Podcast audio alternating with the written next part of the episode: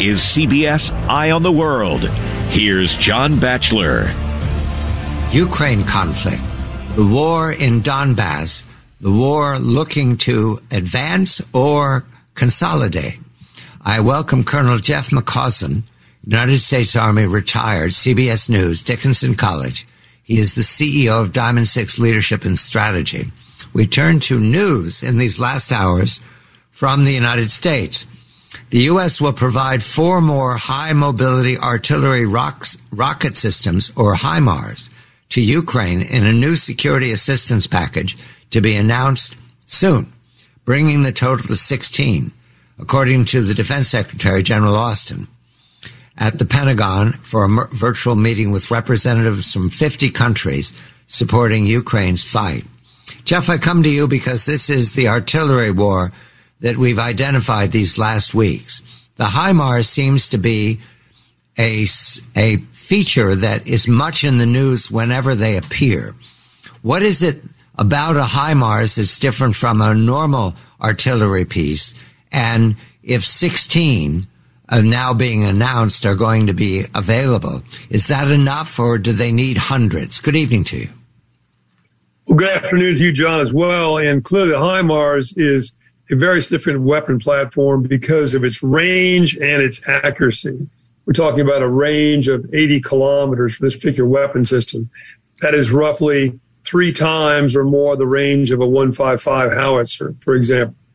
And the ability to concentrate massive fire with that multiple rocket system is also important. What it offers the Ukrainians, I think, is what I primarily would be what I would call counter battery or counter artillery effort. There's three ways to win an artillery war. One is to destroy the platforms, destroy the individual artillery pieces, the guns, rocket launchers, etc. That requires identifying their location. That's why counter battery radar systems provided the United States to Ukraine have been very important. The Russians have similar systems of their own to quickly identify where fire is coming from, then put fire back on them. The second way is to interrupt the system that ties all that together the communications, the ability to fa- pass target locations and firing data from fire direction centers to platforms. That's an electronic warfare or a cyber effort, and some of that is ongoing. The third way to win an artillery war is to starve it to death. And that's talking about how you interrupt the flow of ammunition.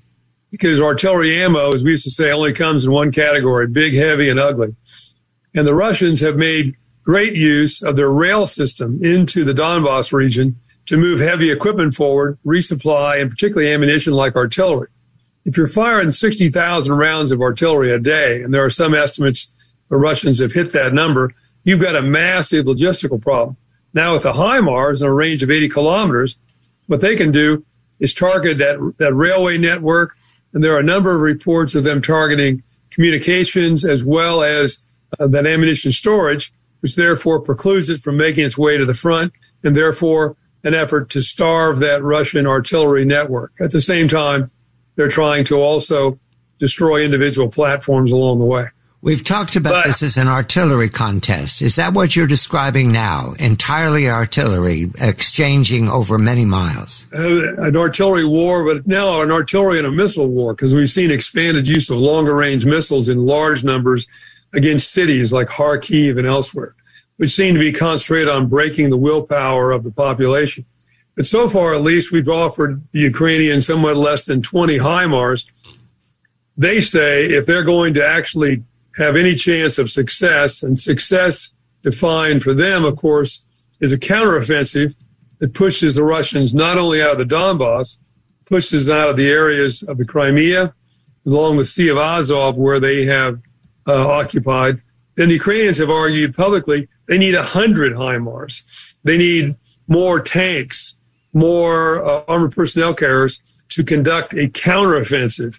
And are we just giving them, in some quarters, people are worried we're only giving them enough, enough weaponry to stave off defeat, but not giving them enough weaponry to do the counteroffensive to actually push the Russians out.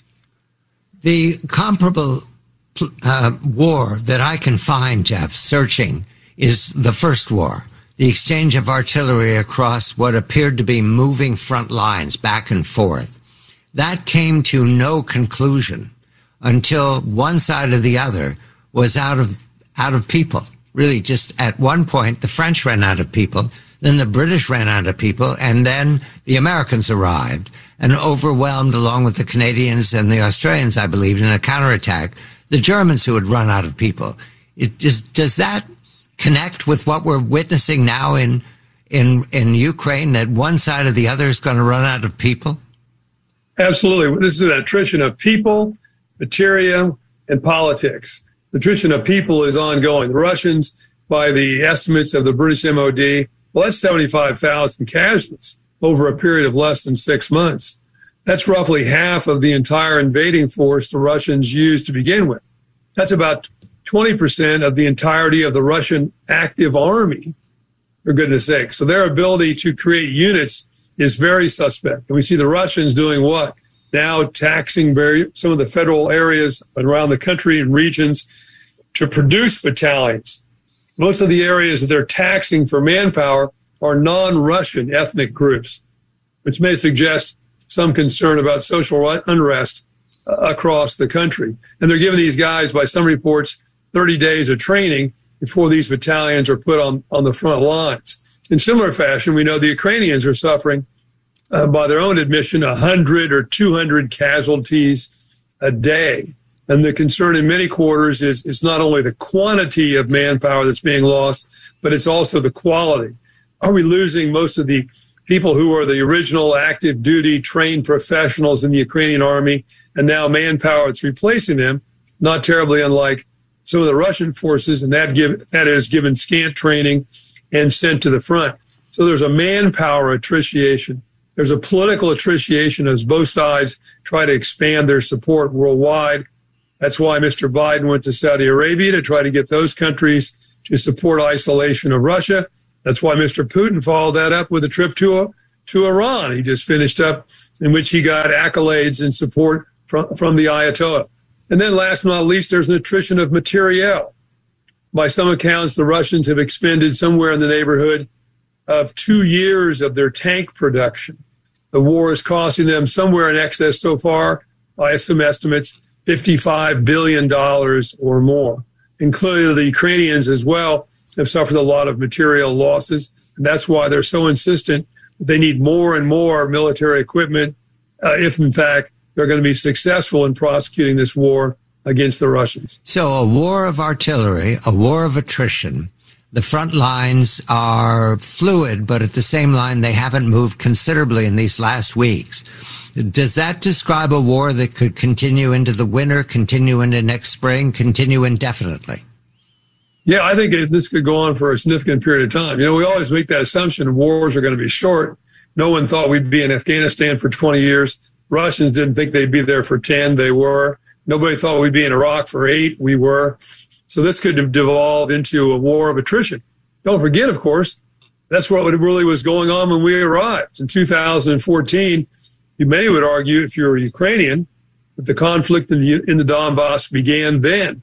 It actually had been going on for the intervening eight years to the tune of 14,000 Ukrainians being killed, even prior to the invasion on the 24th of February. Could we end up in that kind of an attrition war over time? A war in which there's fighting and there are lulls and there are more fighting? Absolutely. Because I certainly don't see the contours of any type of compromise existing on either side. Very emphatically, Mr. Medvedev, one of the leaders of the Russian Federation, spoke out just the other day and said there will be peace, but the peace will totally be on Russian terms. And the Russians at the highest levels are using phrases like everything is fine, everything is on schedule. And Ukrainians have said, of course, this war will only end when Russians are pushed off all of the territory of the Ukraine. Well, again, it doesn't seem there's room for much compromise for negotiations, and so the war will continue. That reminds again of the first war. Paris would not slow down, even though it was out of people, out of people. Berlin would not slow down. Even though it was out of people, it, it constructed the hope that with Russia out of the war, we can transfer all of those divisions and break the French line or break the, the French line consisted mostly of the, the colonials. There were people from all parts of the French Empire in the front lines. When the Americans arrived, they were going back towards Paris and the Americans went forward. So we're looking at a war that describes endlessness Jeff, the first war couldn't end until one side was broken. Is that what we're imagining here? Only, the only end is for defeat of one side or the other. I fear so, John, and that's why this expanded missile firing over the last week or so suggests to me that another clear effort on the part of the Russians what they believe is destroy Ukrainian willpower, get the Ukrainians to quit overall, and therefore cede to them what the Russians want, which is at least political control over Ukraine, if not outright uh, occupation. As a consequence, they're pursuing the same kind of military doctrine they did when they when they recaptured Chechnya, a very small province that had seceded back in the late 1990s, which was basically to level the place and, and break the willpower of the population. They're also trying to Russify the territories. And there's an expectation that we may hear uh, Putin announce the formal annexation of those places they occupy, referendums which will be trumped up uh, to demonstrate that the population supports being part of Russia changing street signs and changing zip codes to really make this part of Russia very quickly over the days and weeks ahead. And then finally, as this goes on, if it goes on for an extended period, as you and I both fear it might, you have further concerns about escalation. Might the Russians consider escalating horizontally by doing such things as inciting a conflict with Georgia or Moldova or perhaps in the Balkans? Or might they do a cyber attack, as some suggested they did against Lithuania? Might they go back to considering the use of nuclear weapons in a further effort to intimidate uh, the Ukrainians? So not only are we had the concern, I think, about a war of attrition that goes on for an extended period of time, but both sides perhaps seeking ways through escalation to break out of that type of a stalemate. Colonel Jeff McCausland, United States Army retired, CBS News, Dickinson College, the, he is the CEO of Diamond Six Leadership and Strategy. We've spoken of the battlefield in Donbass and the front lines. We're going to turn now to the front line of NATO. And the question is NATO ready for a long war? I'm John Batchelor. It shall be noted Joe got COVID. Almost a rhyme. This morning, the White House revealed the Prez has COVID and is experiencing mild symptoms including chills, sniffles, and not knowing who he is. In other words, nothing's changed. White House Press Secretary Karine Jean Pierre said for now he'll work in isolation, which should be easy considering that's how he spent his campaign. Biden should recover from COVID, but with friends like these, his reelection plans are clearly DOA. President Biden held a controversial meeting with the Crown Prince of Saudi Arabia.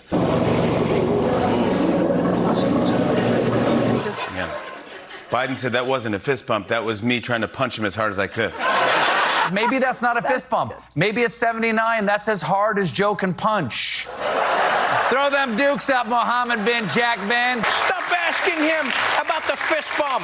Ask him about the looming recession. No, actually, just ask me about the fist bump. Meanwhile, I read that Dr. Fauci said that he plans to retire by the end of President Biden's term. And then everyone turned to Biden like, is there anything you'd like to announce, too? So better late than never, guys, even though those jokes were as toothless as old Joe himself. And so his media enablers are fleeing like rats from the Titanic and he should know he was on board that disaster, too. Meanwhile, Thursday, officials unveiled the president's Safer American plan, America Plan, or SAP. and it's basically a massive refunding of the police.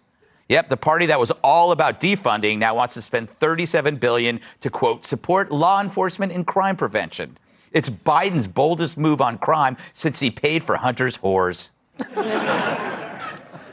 The proposed plan would uh, would help hire and train an additional 100,000 cops. Good. Invest 3 billion to clear court backlogs and another 5 billion in community violence intervention programs. Also included AOC's provision for thousands of invisible handcuffs. yes. Thanks. So the Dems the Dems are now pretending to be pro cop when they're just trying to repair what they destroyed when they were anti cop. Or maybe they're just trying to help Cori Bush save money on private security. but really, they're doing it to save their own asses. Imagine having to deal with someone who destroys things so they can fix them. Hey, Danny, cool sunglasses. Can I see? Yeah, sure, Phil. Wow. You know these are are broken. Ruined them. Hey, let's not play the blame game. You know, I can fix these if you like. You're the one that just broke them. You know, I'm all about results. Uh, let me just see if I can't. Hey, there you go. You're welcome. Yes.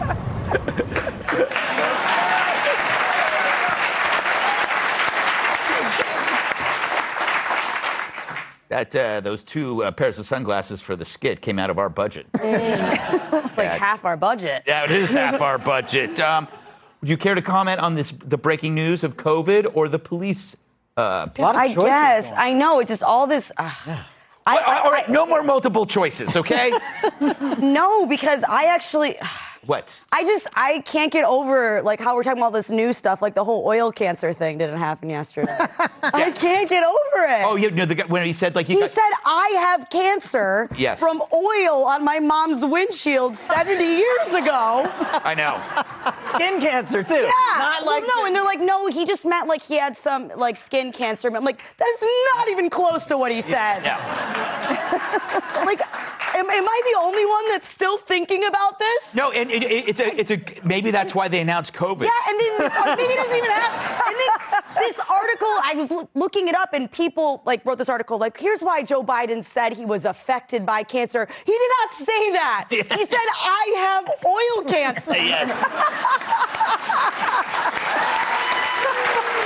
no. And like, it just to, to me, I think it's a really big sign of how crazy things have gotten. When I looked at Twitter for hours last night about the oil cancer, because some people, a lot of people were like, wait, does he have cancer? Does he not? And some people are like, how crazy it is that the president's like, I have cancer, and we're like, what does it mean?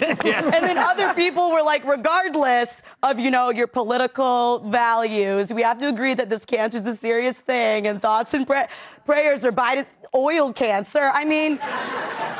She went with is choose your own adventure. No, like. I no, because I just I'm not willing to move on from the announcement of oil cancer and then being gaslit by this administration that I should not be having this type of reaction. Yeah, no, it's a fair point, and and and Oil fair, cancer. it's a fair point because if Trump had said anything like that, could you imagine No. the interpretations? I mean, if I said anything like that.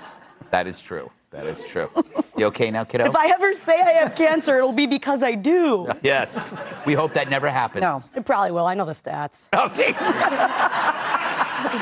you really are a dark, dark human being. Joe, uh, COVID, big, it's, you know, big, fairly big news. How do you think it's going to affect his job? I think at this point it can only improve his performance. Oh, okay. Yes. I think he should turn himself over to the virus like one of those wasps that injects a parasite into a victim, so it's larva. Uh, I think that he's going to be a tough one to bring down. I mean, he, he beat the 1918 flu. That didn't stop him. he, um, as Kat mentioned, he, he kicked cancer in 24 hours. That's pretty impressive. That's unheard of. And he's got the best people around him taking care of him. Kama left him a, a nice hot bowl of bat soup, hoping he would get better.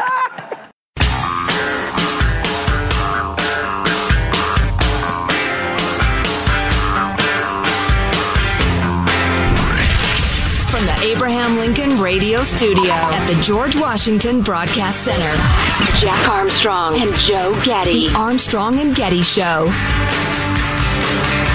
Uh, Russia has already lost strategically. In four months, uh, Putin has caused for two new countries to apply to join NATO, and two new countries, Ukraine and Moldova, have become candidate members of the European Union. As regards the military situation, Putin has lost the battle for Kiev, he's lost the battle for Kharkiv, he has made some incremental gains in Donbass at a huge cost to, to himself, and he's suffering a logistical collapse of his armies. Well, that's Poland's former foreign minister. I agree with his first point that if his strategy was to weaken NATO, that didn't work. But the whole he's lost the battle for Kiev and Kharkiv, I'm not sure that's that history has been written yet. I like the cut of this guy's jib. Let's run one more uh, quote from him, Michael 41. Uh, look, he's having to go cup in hand to the Iranians to buy Iranian drones. Come on, Russia was supposed to be to to have a first class army, and now and uh, they can't uh, uh, coordinate their actions at sea, in the air. They don't even have uh, air domination over Ukraine. And Ukraine is now successfully attacking uh, Russian uh, arms depots, their ammunition depots, their command posts. Um, I th- think the Russians are capable maybe of one more push, and then I think they will have lost this war. I sure hope the guy's right. And to a certain mm. level, he might be uh, cheerleading, which is part of war. No doubt about it. Very big part of war. That's what leadership is. Um, and that's keeping the world rallied, thinking, yeah, we can win. So let's support our country sending money and arms and all that sort of stuff. Because the human nature, I feel it myself, is when it looks like Ukraine is losing, I just pay less attention. I think, ah, that's not a fun story. It's sad. Yeah, it's discouraging. It's you know, it's I'm, tragic. I'm not proud of that element of human nature, but it is just the way it works. And and if and if he and others can convince people, no, no, no, one big push and we could win this thing, eh, you could get the world, you know, back on your side, rallied, and again willing to continue to commit the money and the uh, and, and and the armament because I don't know how many articles I've read and podcasts I've listened to about how quickly this could turn where countries lose interest, where Germany decide, yeah, this just financially, the oil, nah, they're going to lose anyway. Let's, you know, cut our losses. And, and how it could turn in the United States even. Right, right. The whole the question of Vlad Putin as a strategist and a wily fox and the rest of it, uh, you know, I think his reputation for being brutal and smart and calculating uh, was appropriate before his enormous misstep, probably in attacking Ukraine. Um, but that I wouldn't dismiss the guy entirely. He's still strategizing like crazy, and there are a bunch of side topics here. But I mean, first of all.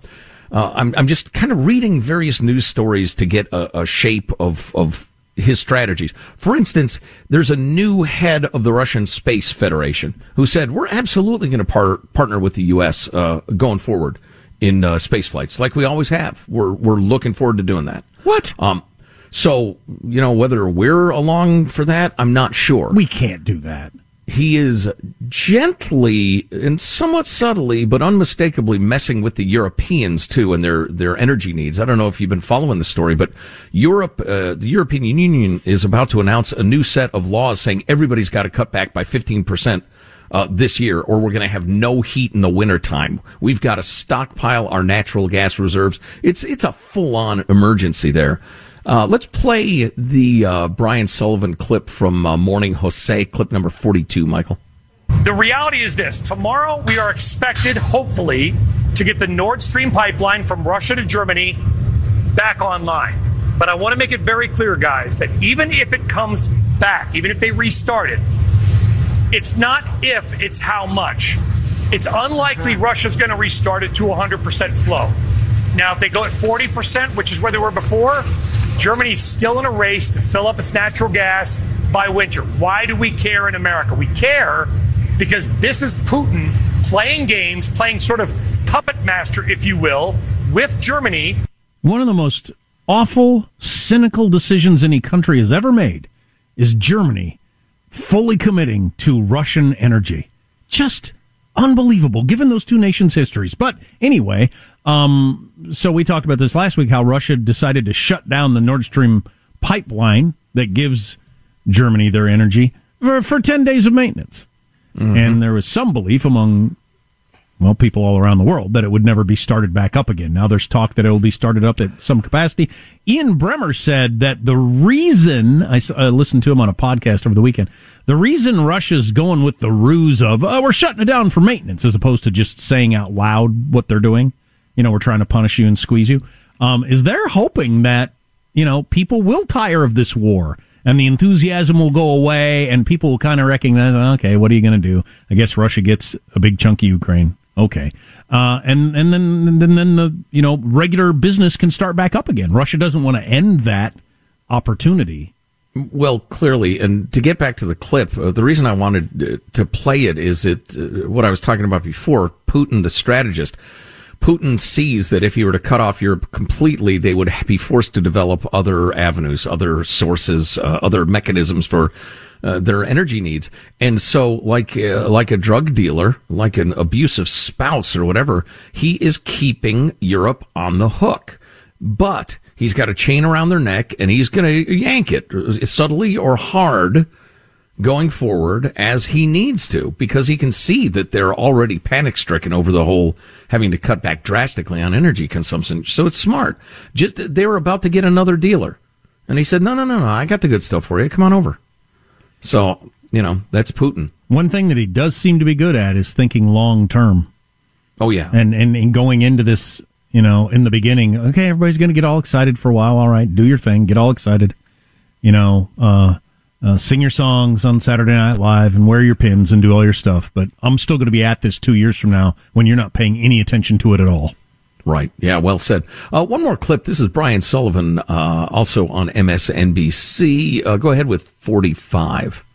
Vladimir Putin has Germany on a string, guys, and he's kind of playing with that tap to see how much the West might give back. He's ticked off about Germany and Europe's and the West's support for Ukraine with weapon systems and whatever. And he's messing with that tap and putting literally lives at risk in Germany. If there's not enough gas in the winter, you've got people that are at already high risk, at risk of freezing to death. This is not fear mongering. This is not my words. Read the New York Times, read the Journal, the FT, the Economist. It's the story. It's happening in the next 24 to 48 hours.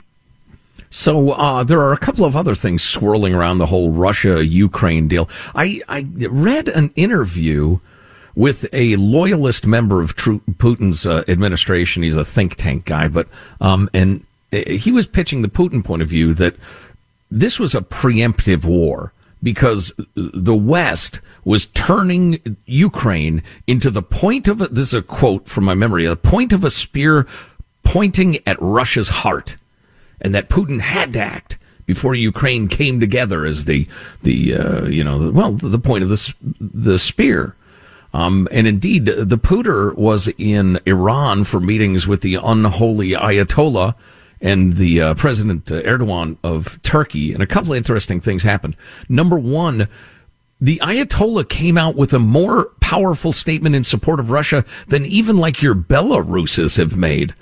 Here's what the, the Ayatollah said, quote, war is a violent and difficult endeavor, and the Islamic Republic is not at all happy that people are caught up in a war. But in the case of Ukraine, if you had not taken the helm, the other side would have done so and initiated a war. So that's full on the narrative. Had to do it to prevent NATO from attacking Russia, like NATO was going to freaking attack Russia. Please. Second interesting thing was, and I'm not exactly sure how to read this. Putin was uh, having a meeting with Erdogan at Turkey, our our frenemy Turkey, that uh, one of our beloved listeners pointed out. I think I have the email around here. So there's a critical Air Force base in Turkey, U.S. Air Force base, and if it ever closed, we would be screwed. And so mm. that's the reason we keep up our frenemy relationship with Turkey so they'll let us keep our base there. Didn't know that. Yeah, I, I wish I had it in front of me because it had all those. What is the name of that? I, I, I, should I should know that because it played a role in all kinds of Afghanistan, Iraq stuff. I remember. I'll tell you what. Give me thirty seconds. I'll come up with it. But uh, so Putin and Erdogan are supposed to have a meeting. Everybody stands up for Erdogan to enter the meeting. Putin stands up. Erdogan keeps him waiting almost a full minute fidgeting back and forth, shifting from foot to foot. Now, I doubt seriously that was an accident or Erdogan got a text from his wife and he had to answer because she was at the grocery store and wanted to know what they needed. No, that was a weird power play, I think, that Erdogan was saying to Russia, all right, you're depleted by war. Your military's been humiliated. Uh, let's reassess who's the power here. I could be wrong. I could be wrong, but that sure seemed like a, a flex to me. Wow. You wouldn't think that sort of stuff would play a role on the world stage at this point, but it does. Well, you know, and I've never been a guy who would do that. Um, but I know your your would be hard ass uh, types in industry and government, whatever, they love power plays like that. Yeah. Like they, they reach up your hand and grab you Oh, yeah. practically around the watch to shake your hand to make you feel weak or just grab your fingertips or, Or who whatever. walks through the doorway first or second or I've I've never you know whatever whatever you want to do I don't care this has no effect on me but you remember Trump used to like shove his way to the front of Yeah. photo ops and stuff like that? Uh, let's see. Here's the note from Peter. Uh, guys, there's a very simple reason the U.S. and NATO want a relationship with Turkey. It's called Incirlik. Am I pronouncing that right? Air, air base. This base is a strategic base for the U.S. and NATO, allows NATO planes to fly over Turkey, a necessary evil to reach certain countries. At times, Turkey refused all U.S. flyovers, causing problems, thus having to deal with unsavory characters, something the U.S. has been very good at to the the detriment of the rest of us. I think. Are you an activist against this, sir, or what? But anyway, yeah. So that's why we're we're dealing with Erdogan.